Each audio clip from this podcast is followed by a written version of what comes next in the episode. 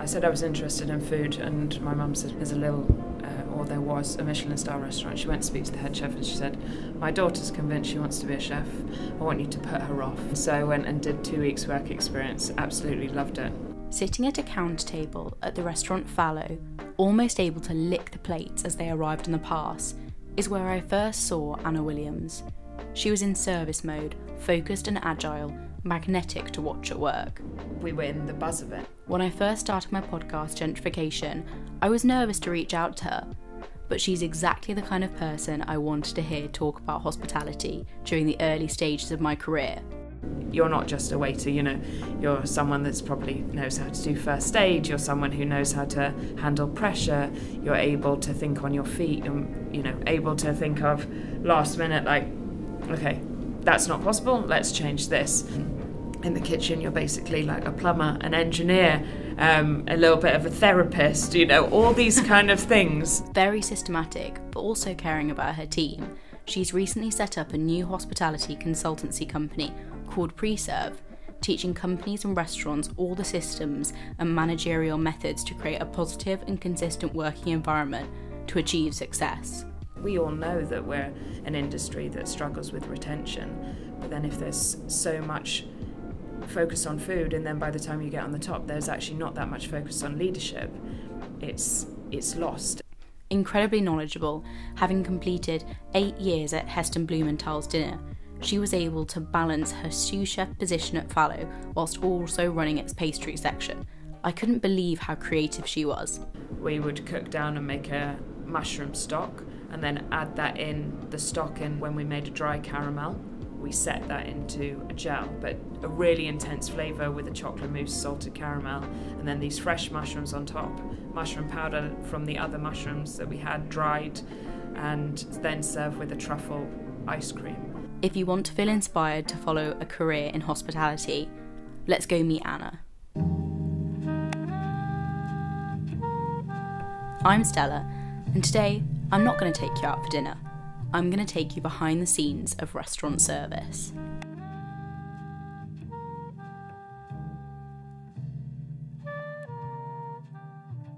I'm here with Anna Williams, who I know used to be the head pastry chef at Fallow because I remember going to Fallow, sitting down with me and my mum at the counter table and just looking around at everyone and thinking, she really knows what she's doing. She really knows.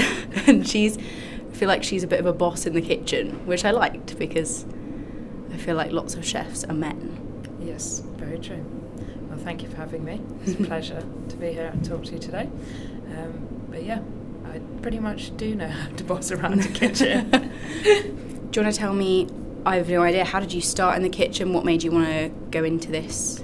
So Career. started quite young, to be honest. Um, I said I was interested in food, and my mum said, "Well, you don't help enough." So uh, she actually went to go and speak to a restaurant that was in where I live, or Kew Gardens. There's a little, uh, or there was a Michelin star restaurant. She went to speak to the head chef, and she said, "My daughter's convinced she wants to be a chef. I want you to put her off." And so I went and did two weeks work experience. Absolutely loved it, and got a Saturday job working there, and continued to work there from 15 to about 19 through school, a bit of uni, and um, also I went on a gap year. And so from that, I then progressed. I did a little bit of, we didn't have, in sixth form, we didn't have the chance to be able to do food technology. So my school gave me the opportunity to do apprenticeship. So I actually worked at the Millennium on a Tuesday, the Glass House on a Sunday, and then went to school in between. Uh, so did that for a year and then focused a bit more on A levels final year. Had a gap year, same. I did a little bit more cooking throughout, and then went and did culinary arts management in Birmingham. And so it's kind of 50% cooking and 50% management. You do first year is just getting everybody to a similar level of cooking, and then you go and do a placement year. So I went to America and worked in a country club, and you rotate around the section, and that's kind of your first experience of being a, a full employee all year round, nothing else going on. You come back from that, and there's a few people just doing foundation, so you do a few courses, you do events planning with other um, people doing other management in hospitality, so a lot of front of house courses. They run the front of house, you run the kitchen, you do the menu, you do sell all the tickets. We have a restaurant there and things like that. Um, so yeah, it gave you a huge exposure and a lot of responsibility in doing everything involved in either restaurant or an event, things like that. And then final year, you focus a bit more on small business management and management and leadership. So left there home is London. Everybody was moving to London. I was like, if I move to London, I'm going to be with my parents. So I was like, I'll move as far away as possible. um, so had the opportunity to move to Geneva to start working with a Mandarin. So moved over there, went into their French restaurant, and yeah, I mean, I don't speak French. uh, learned quite quickly that I really don't know much French and stayed in the French restaurant for about six months and then was moved to, they have an Indian Michelin star restaurant there. And so I was moved over and it was the first time that they had had firstly an international person in the kitchen and ever had a woman in the kitchen. And so the guys kind of took me under their wing and, you know, they were all from all over India, and most of them were teaching me how to make things that their mum had taught them. And so, really amazing experience. And stayed in Geneva for three years, and then transferred back with Mandarin, and worked in uh, dinner. So I went for my job interview, and like I've always been. You do a little bit of pastry throughout, um, but I've always generally been in the kitchen, and so I had gone for a stage and got on really well with the head pastry chef Daniel Svensson and so contacted him and said, "Look, I'm keen to come back to London. Would there be an opportunity?" He put my CV forward, and of course, because it came from them, they thought it was pastry. So I went for my trial, and they put me into pastry, and I was like, "Oh no, I'm, I'm not a pastry chef. I don't know." I've done a bit, you know, my sugar and chocolate classes I don't think will really prevail for a two Michelin star restaurant. And uh, they were like, well, you can stay here, you can see it, or you can go into the kitchen. And at the time, dinner had about 50 chefs. 40 of those were in the kitchen and 11 of them were in pastry. So quite a large operation. Didn't realise it was so big. Yeah, huge operation. And so to be honest, it's the first time doing this level. And the main bit about my stage had been that I loved working with Daniel. And I was like, if I start off in a two Michelin star, maybe being in a team of 11 might be a little bit more of a supportive network to start up in. And so stepped down, obviously, because I didn't know much pastry at that time, and then within like three years, had worked myself up to sous chef, and yeah, ended up being there for eight years. Um, left to do a little bit of development for us moving to Dubai, and then came back and was head pastry chef when Daniel left, and then I had there was a little there was the hope of moving to Dubai, but certain things kind of prevented me making that final decision and so an opportunity came up with the boys at Fallow. I had worked with them at dinner, and they had three months to go until they were opening in St James's Market. So I said, I'm free and available.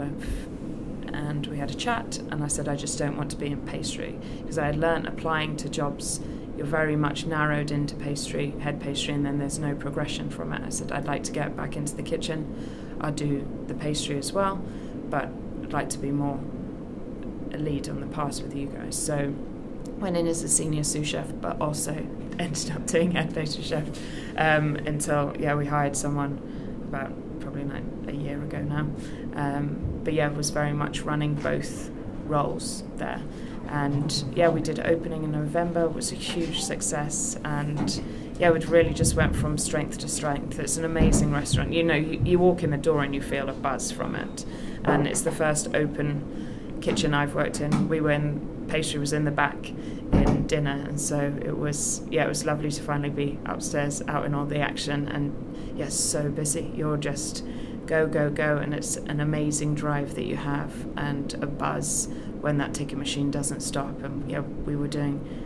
600 covers a day. By the time I left, they're doing more now, and it was just you just got into it, and it's an yeah amazing team, communication is key there and all these kind of things. But for me, the biggest thing has been watching other chefs progress, and we give them a lot of tools I think it's critical to give them tools to be able to manage people. And you know, there there was like multiple sections. There are quite a few chefs on each section, so it's really important to start to get them to understand about working as a team and not just you're an individual in service and you crack down and do your thing. It's actually how we all work together.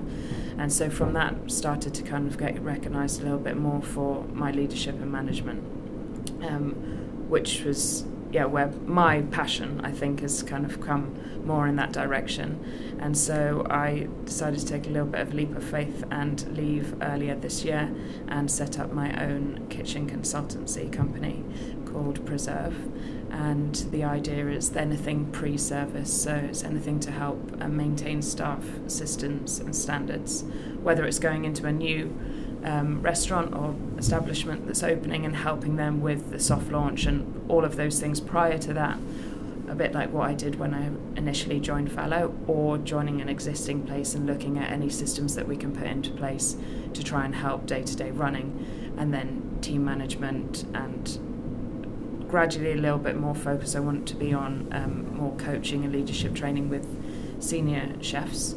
You know, you can be an amazing chef on a line, and then you'll be moved up and you'll move into a sous chef role or even a head chef, depending on the structure of the organisation. And you don't actually have the skills to be able to lead and manage a team. Mm. And then you see a lot of shift in staff turnover, all those kind of things, and so they they end up costing a company money in recruitment and all these kind of things and like we all know that we're an industry that struggles with retention but then if there's so much focus on food and then by the time you get on the top there's actually not that much focus on leadership.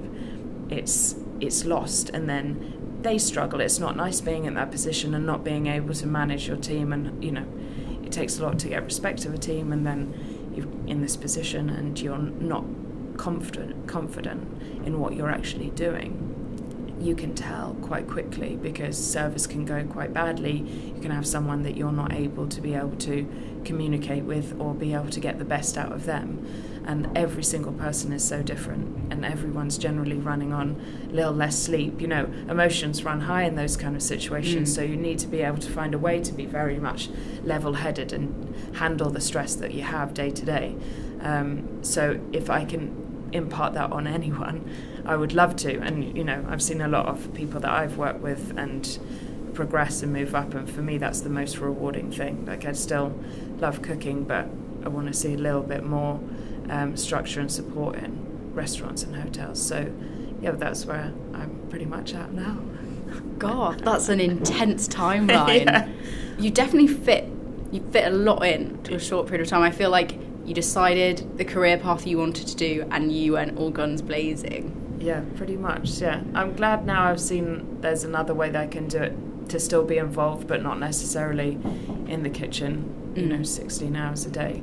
Because um, I think I surround myself with young people, but I definitely am getting older and I've been in it. So, yeah, you say cram it in, but yeah, I've been in the industry now for like 15 17 years. Um, so yeah, it's a really good time to change and have a little bit more balance and yeah, pick and choose which bits I'm going to do and which bits interest me for what I want Preserve to be doing as well. Definitely. What do you think, from your experience being under someone managing you, what do you think is the best approach to managing your team? And have you seen that in one of the restaurants that you've worked in? Did someone really inspire you as yeah, a manager? There's been a few people throughout my career. I think I've probably learnt more from really hard leadership, and that I, I don't want to repeat that cycle. There's often a lot of, you know, I well I was taught this way, so I'm going to do it to someone else. Well, you did you like it? no. Why are we then continuing it? So it's more like breaking that habit of you know someone really m- made you feel quite uncomfortable or didn't give you the time to be able to speak up and say what you thought. Um, honestly, most of it is being heard, and you know, it doesn't necessarily mean what you're saying is all the time that's what needs to go, but someone just being like, what is it like tell me what it is? Okay fine. Let's look at it and let's figure out instead of like no this is the way it's done and that's always how it's done um, which happens a lot you know we're busy there's a system that's put in place and someone's like that's it. That's it's done that for five years and it's going to carry mm. on doing that. Well we've evolved things happen you know technology moves faster than we can keep up with, and there's a lot more things now that we're able to help your users tools to be able to help us not spend so much time, you know, writing a rota, for example, on an Excel spreadsheet. I was about to say that. It's it's backwards. We, you know, there's so many different companies that do it, and you know, it works out hours per day, shifts when they need breaks, all these kind of things. You can also then switch it round everyone is able to have access to it on their phone. You don't need to print it off. Like tiny, tiny thing to change, but we're very much like, well, that's the way we've done it, so that's where we're going to keep on doing it. Um, and it's to have that mindset of actually hearing what someone else has. It doesn't mean you're going to go with that, but someone might want, you know, and has happened very often that I've been like, oh, actually, that's a good idea. So not being like stuck in our ways helps a lot, and yeah, being being heard, being seen. You know, you want to come in and not feel like you're just going in and you're a robot and it's continual. It is. It's repetition, and with that comes great skill. You know, every I was in pastry and dinner for eight years.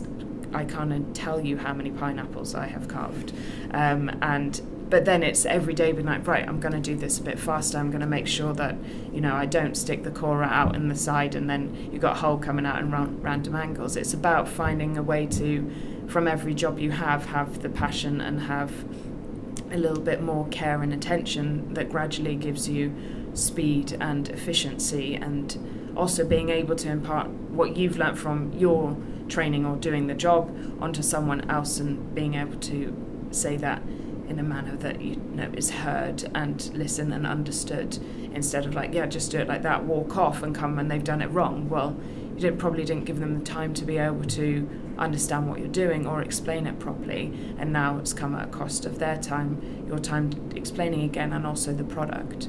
Um, so yeah I'd say those those few things but it's been multiple people over my years that have kind of inspired what I do did you feel inspired when you went to your university course?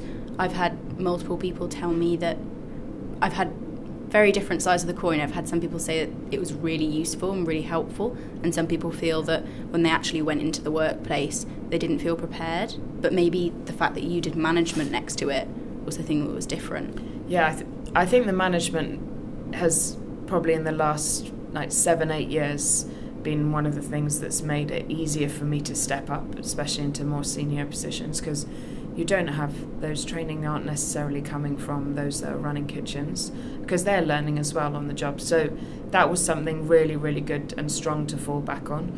And then in terms of practical side, yeah, we worked in the industry for a year. So, you know, we were taken under the wing a bit more than you might have been put into another kitchen, but you technically had been working throughout. Yeah. Um, I wouldn't change going to uni. I, you know, there's not many chefs that have gone to university to do it, but it gave the opportunity to see a little bit more and understand the industry, and also have a really like clear slate on techniques, you know, principles used, all those kind of things. Then how it can be transformed into product development, and or you know, there's so many different ways you can go now in hospitality or with food most of us started that degree saying, I want my own restaurant and I want a Michelin star. Five of us worked in a restaurant when we left it mm-hmm. after four years. And I think there was two of us that are still in kitchens. So, you know, that shows it kind of it deterred people in terms of like going straight into kitchens because they were shown different avenues and yeah product development there's huge huge amount of changing industries and you don't think about it, but every company has their own core team, and they're, they're you know traveling around the world finding new products and those kind of things. I was never really exposed to. It was I really like food and like cooking. Right, go into a kitchen, and actually something like that shone on how many different roles that you could do outside of that. Um, for me, I still I loved service, and I didn't want to lose that, and that was probably the main reason that I stuck at it and yeah, just, but yeah, like I said, the management style has come in, and I think that set me apart moving further up in terms of a little bit more um, knowledge and understanding of what it is that I need to progress. And yeah, I've learned a lot being in it, but I had a little bit more foundation to be able to excel with it. For me, as someone who's a bit of a baby in the industry, could could you explain what some of the other avenues are? Because I don't even know. So, and think of everywhere there's food. So, in a food magazine, there will be a food stylist. There will be someone that's making that food in house.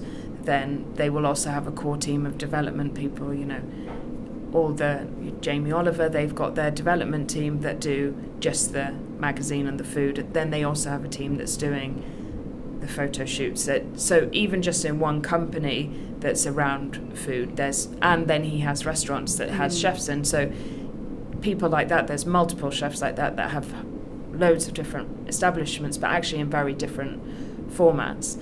And then, yeah, product development like Sainsbury's, Tesco's, Aldi, Lidl, they all have a food development team. And then you can be, from that, you can be in technical, you can be in scoping new products.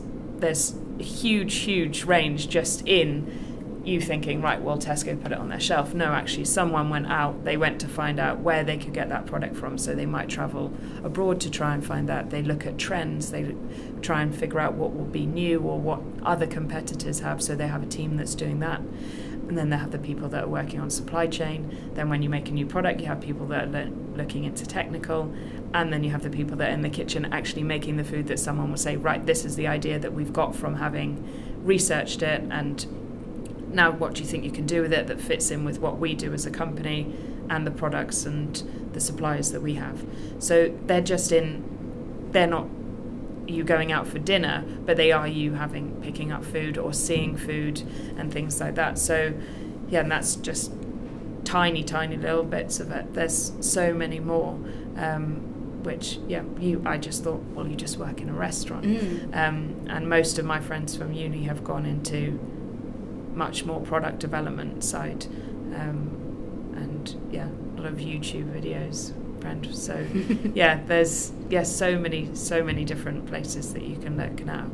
Um, I think the important thing is seeing what it is that you like, and you know, even restaurants to hotels are very different. It's a very different way of working. Um, How is it different? Well, so restaurants a bit more independent, and okay. so things might happen a little bit more ad hoc and you're able to implement things a little bit faster than you might have a, a lot more standards that and paths and people in a hotel that you've got to kind of manage those things differently. And I definitely saw that leaving dinner to go to Fallow I'd been in a hotel well over eight years because I had also been gone straight into Mandarin in Geneva. And yeah you're an individual restaurant within a hotel that has multiple other restaurants. So then you have an F&B director, all these kinds of things. Um, and then yeah, you're in a restaurant. It's very much in the morning, right? What have we got? Okay, figure this out. Do that. It's not really another team around you. Mm. Um, so yeah, even just in our on the not a high street, but you know, walking down the street, there's a very difference from a cocktail bar to those kind of food and that way of service to there is a restaurant. Then in restaurants, you've obviously got more casual dining, fine dining, and then hotels and things like that. So even just day to day, it's very different. But there's so there's so much more out there. But it's figuring out which bits you like. And like I say, I knew I loved service. I knew I loved working with the team individually, and yeah, seeing everybody progress through a kitchen and be able to promote them within and those kind of things was a huge, huge reward from me. Um, and that's the bit I didn't really want to lose and st- still don't want to. You know, my plan is with Preserve that I go in and I'm very much still in a kitchen and learning how they work and see and then trying to change some things to help it be a little bit smoother and faster for them. That's really interesting because I feel like I've gone straight from uni into the hospitality industry, and my parents are really supportive. But I often see my friends thinking, why have you gone into this? Why have you gone into hospitality? Because I think from the sidelines, it can see as this thing that you did when you were maybe a teenager yeah. or maybe as a part time job at uni, something just to get money.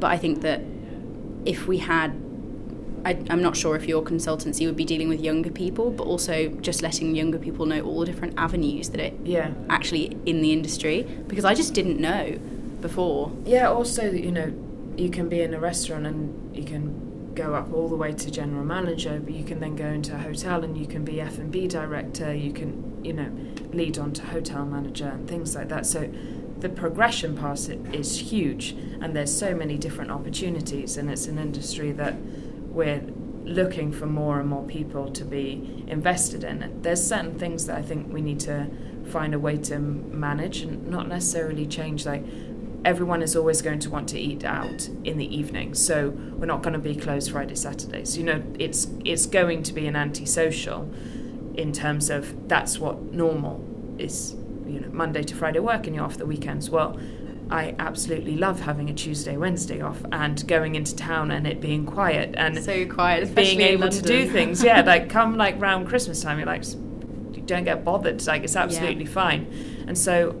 I've I've lived that way and not been bothered by it.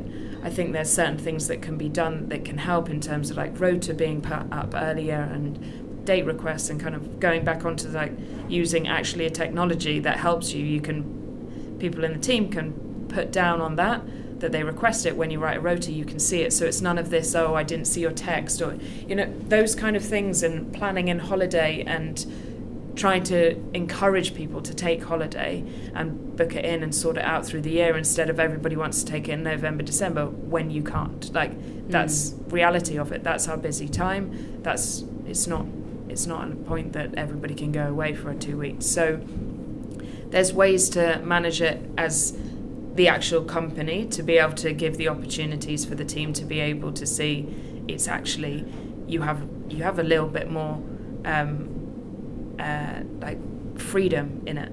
You know, you can plan, you can back to back your days off, you can have a couple of days off here with the other week, and so you can go away for four days. You can't do that on a Monday to Friday. You need to be in on Monday. Um, we obviously can't work from home, but there's other things that you have and the opportunity for it. And there's more and more restaurants or hotels, especially, that are going into um, schools and colleges and trying to encourage it. And it is something that I would love to try and get involved with as well because it is an amazing progression and career path. And like you say, it's seen as something you go in and do casual waitresses. But I mean, if anyone comes later and has any stint in hospitality, you know they're going to be they give you 200% because they're generally on their feet, they're running around, and you're not just a waiter, you know, you're someone that's probably knows how to do first aid, you're someone who knows how to handle pressure, you're able to think on your feet, you're, you know, able to think of last minute, like, okay, that's not possible, let's change this. In the kitchen, you're basically like a plumber, an engineer, um, a little bit of a therapist, you know, all these kind of things. So it's not just one skill. And so, yeah, I think for me, it, it's always been a place I will be. For, for other people, it's seeing that actually it's not just doing a couple of hours waitressing, it's actually from that you're able to lead a team, have huge, you know, work family around you that supports mm. each other and is through it and gets through service altogether. It's not you sat there at your desk dealing with these things alone. It's right. we what do we need to do? Okay, you, you, you. You're going to go off and do that. Everyone else, we're going to go there, and then we're going to be done together and leave together. It's quite a unique thing that I don't think you could get from sitting behind a desk. Like, I could never see myself sitting behind a desk because of these certain things that I, I look for in my day. Um, so yeah, I hope other people start to see it.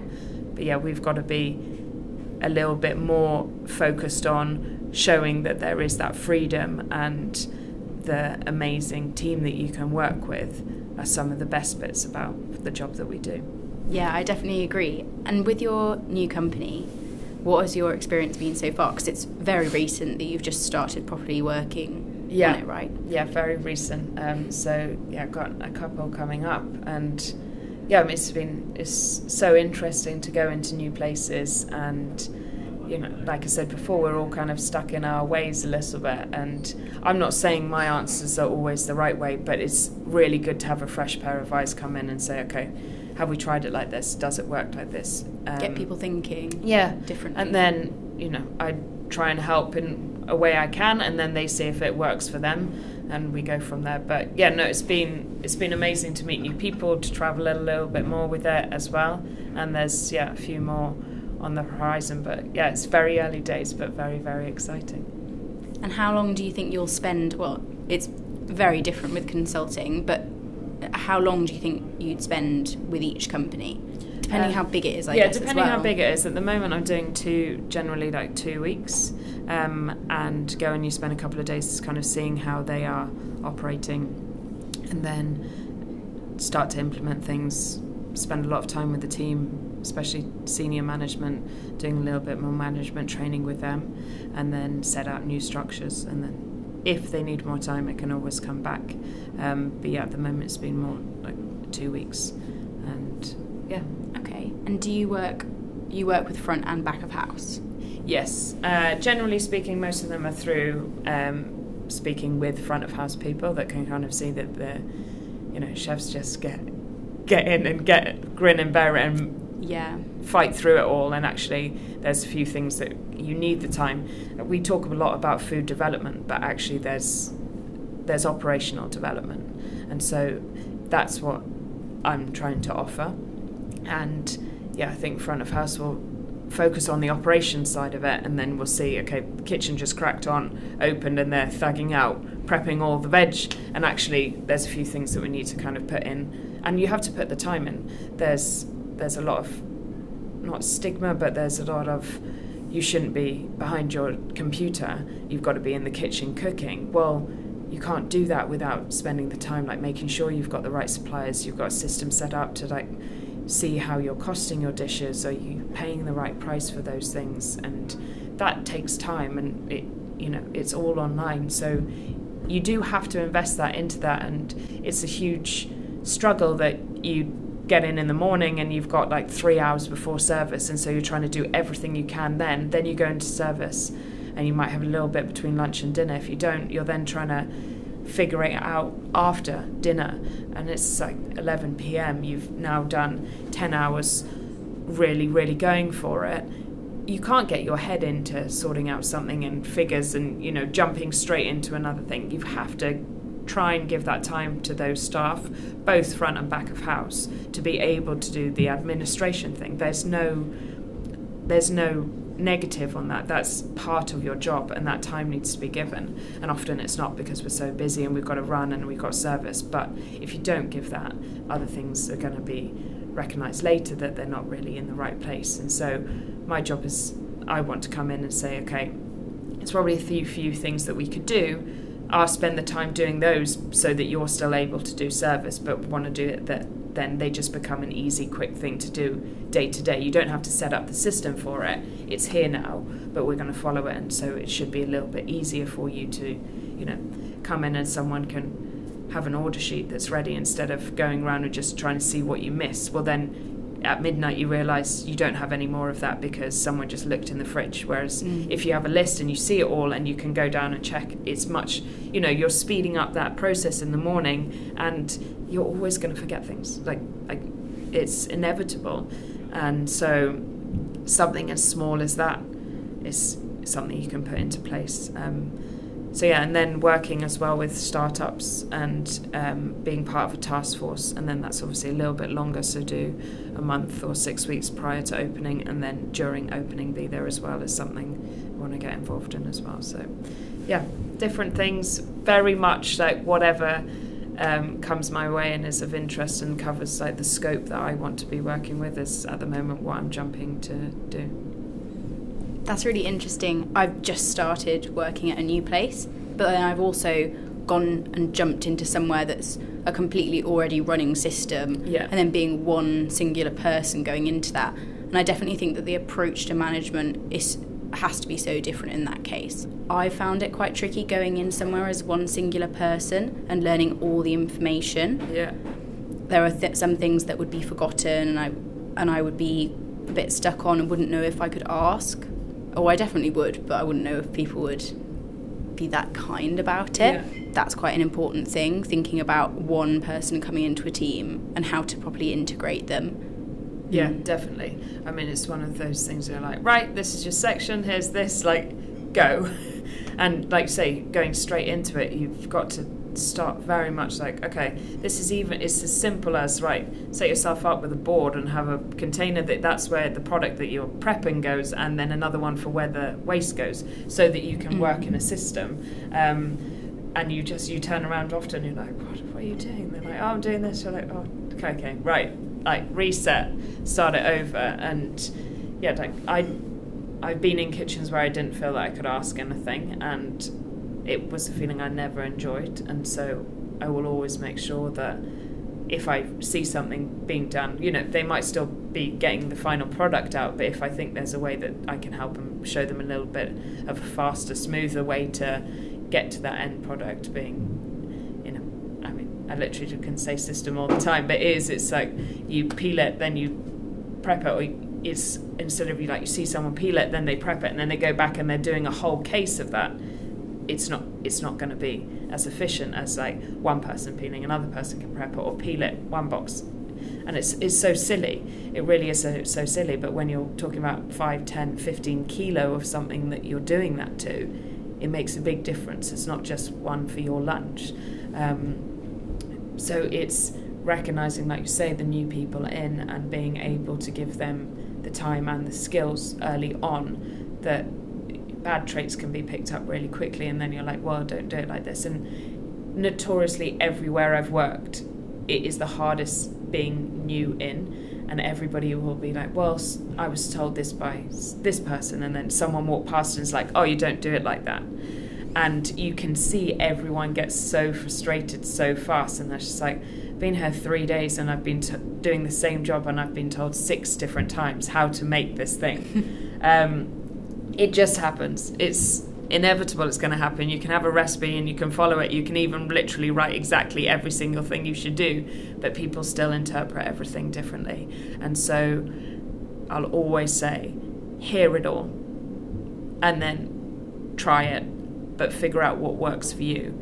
Um, and you will start to realize, you know, why they did that or why they did that. But it's it is one of the most challenging things, and it's continual throughout my career that I've always said, but six different people have told me that, and I don't even know what I'm doing now. I'm like, okay, what was the end product? What do you need? Okay, and which which way did you like seeing it done, or which felt more comfortable to you? Go with that, and then just say if someone says, say thank you. I'm just still trying to learn, you know. But it's it's really hard coming in, and I mm. I I've felt it myself, and I've seen it many many times, but yeah, it's giving that time for new people to settle in and kind of adjust. And it is it's a lot, very very fast. And then you have that in the morning, and then suddenly you're on show. You've got customers in the restaurant, and you know you need to be there. You need to be able to perform. And you're like, okay, I don't have all of that, but speak up. It's like one of those things that we don't do enough. And yeah, there's obviously a time, but if you're not confident, find out the answer. You know, find someone who you can go to and you can ask and you can speak to and say, okay, I don't think I get this, or I think I'm struggling, like I need someone to come in. Because it's much better if you raise that attention then when you've got a couple of things going backwards or not going the right way than if you let it go downhill and it goes downhill quite fast if you're really busy and then you turn around and suddenly like nothing is coming out the kitchen. The person on the pass is going to get frustrated. You know it's classic one of like someone knows they've got three of something left. They don't tell you until they're like, oh, I've got nothing. You're like, okay, say that. Say, right, I've got five left. And keep telling them, keep telling that person in front, like, okay, I've only got this, or this is going to happen soon. That communication, they know they can manage it. Also, it's not your problem. you know, you've passed on the information and you've given as much as you can, as regularly as can, then they knew that they needed to manage the front of house in terms of letting them know it. If you if you don't tell it and you try and suffer in silence in the back, speak up, learn ways to communicate, see who who you work with as well that you like their style of how they speak or you know what kind of information they pass on. You don't need to all the time tell a huge long I've got this because I only have that you're just like I've got this like everything's like quick and punctual and has purpose um, is something I'd always say is a really, really good thing to have in the kitchen and front of house, to be honest.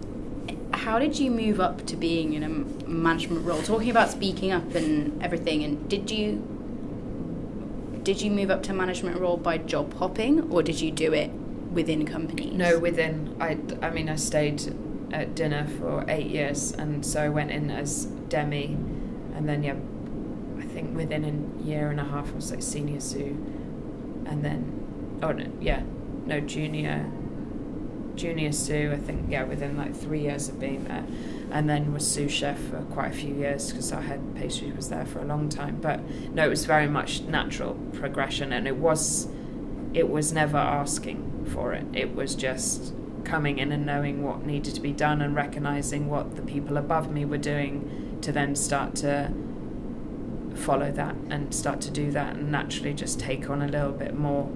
And yeah i mean most of it is about being organized and following the system they had there or seeing how we could improve it. And you know coming in working well working tidily working well with everybody in my team. And naturally you know you're someone then that other people come to and ask for advice. And so yeah it was very much a natural in progression in terms of the output that I was giving so you found that just observing people above especially observing people above you and what they did and almost mirroring that yeah would be a useful thing to do because then even if I didn't progress there and I moved on I and you know then you would move into another role you you can see what they're they're trying to achieve too. And so it's not never really like the first three months were very very hard. I think I screwed up everything. I was on ice cream section. I honestly I, anything you can do wrong with an ice cream, I did wrong with an ice cream,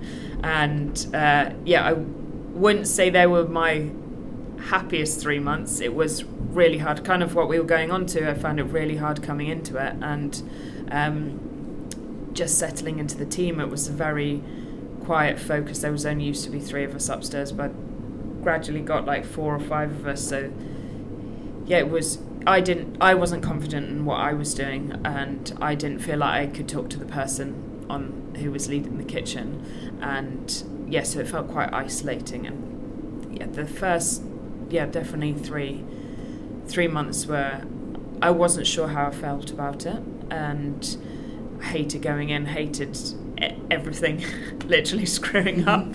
Um, and so that feeling is something I never ever want anyone to feel.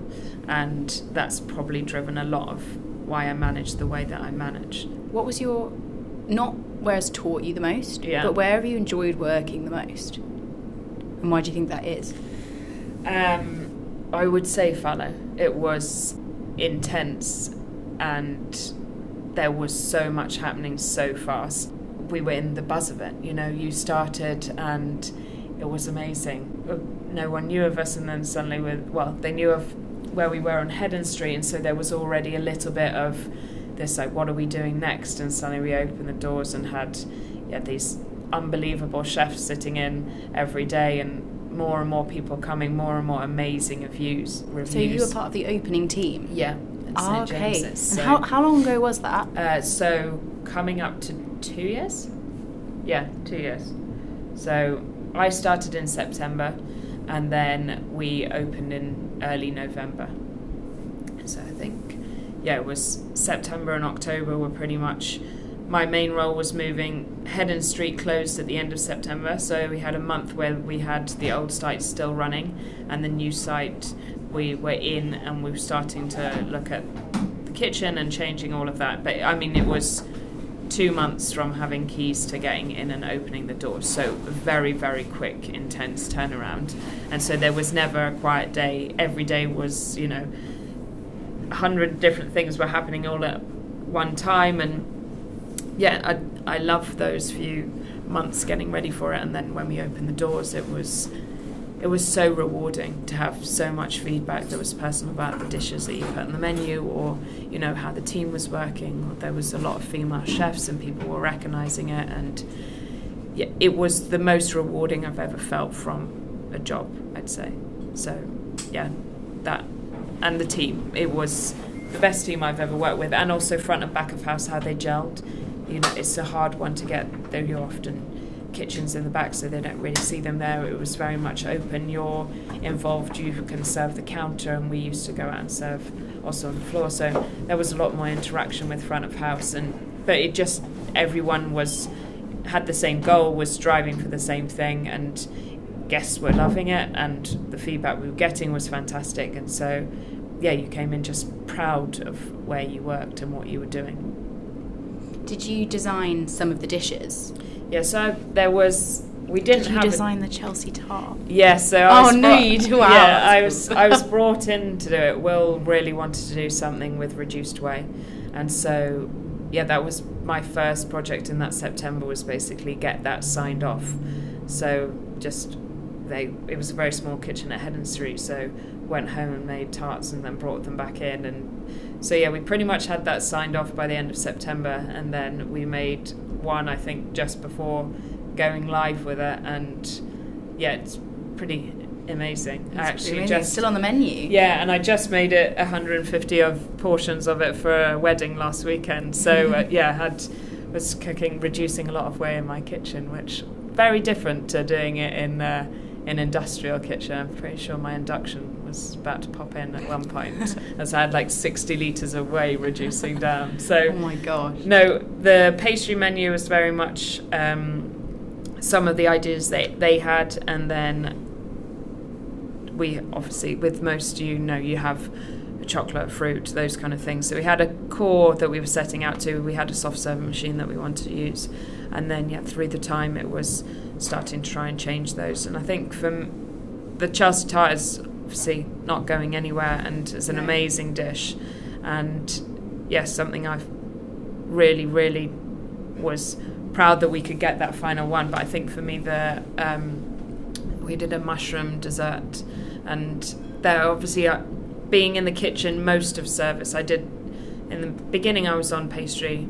And then I was doing half pastry, half on the pass. And so then I had a little bit more exposure to actually what we were prepping savoury side. So started to see where we were actually having byproducts of what we were doing, which is the whole concept of our restaurant. So, you know, you're you're thinking about it all the time about right, what do we need to do or what can we use that bit for?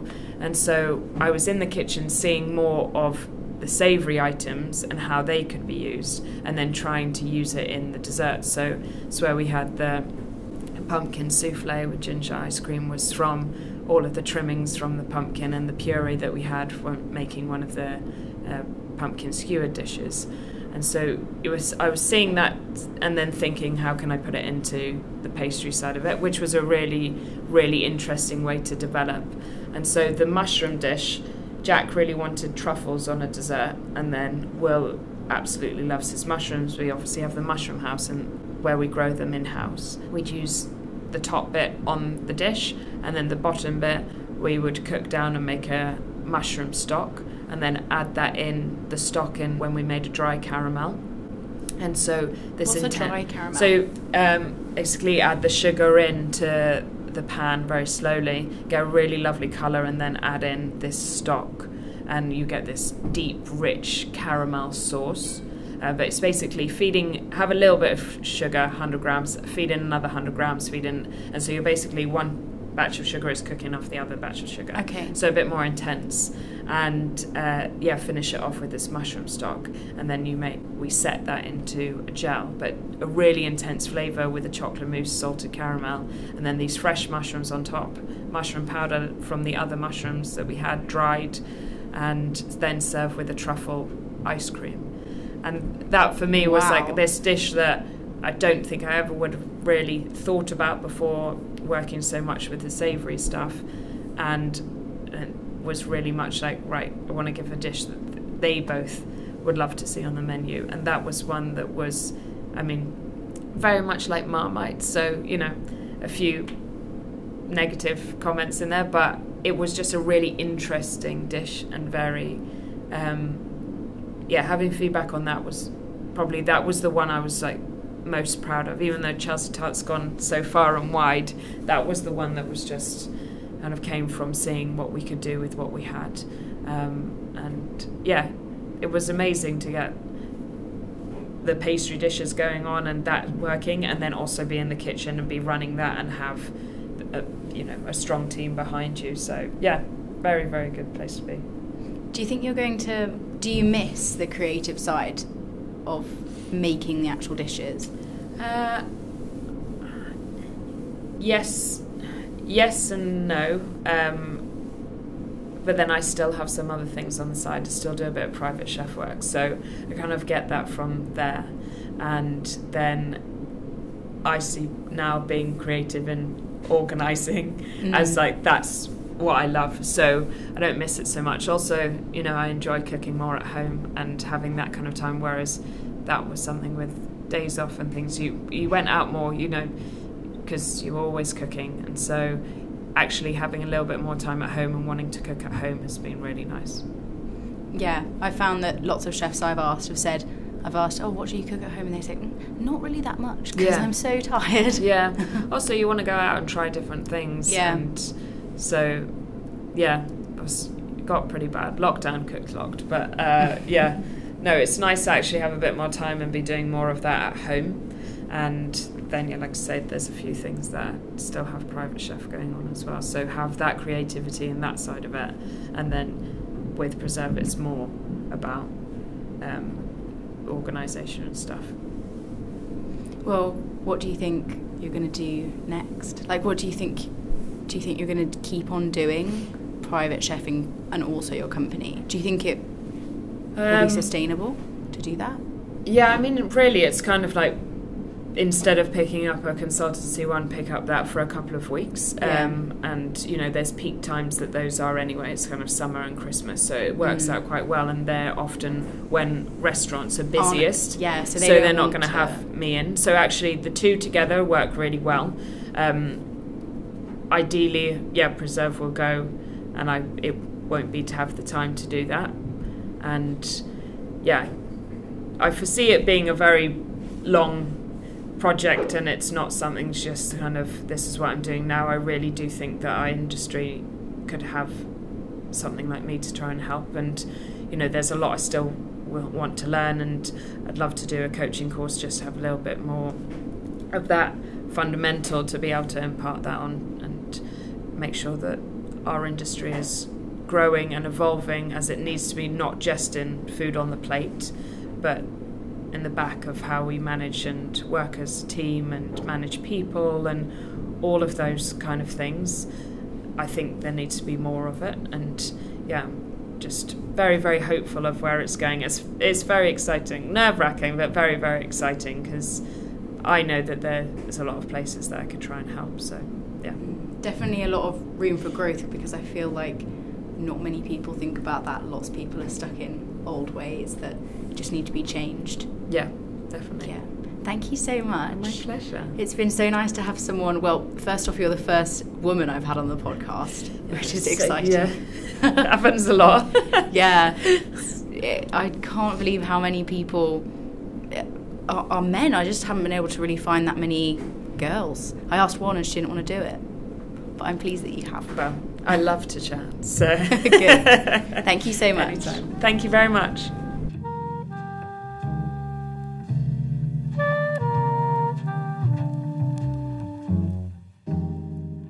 Ever since my conversation with Anna, it has really broadened my perspective on hospitality and the wider food industry. I already knew I loved it the restaurant buzz, the sticky moments when three new tables sit in your section and two tables need a wine top up.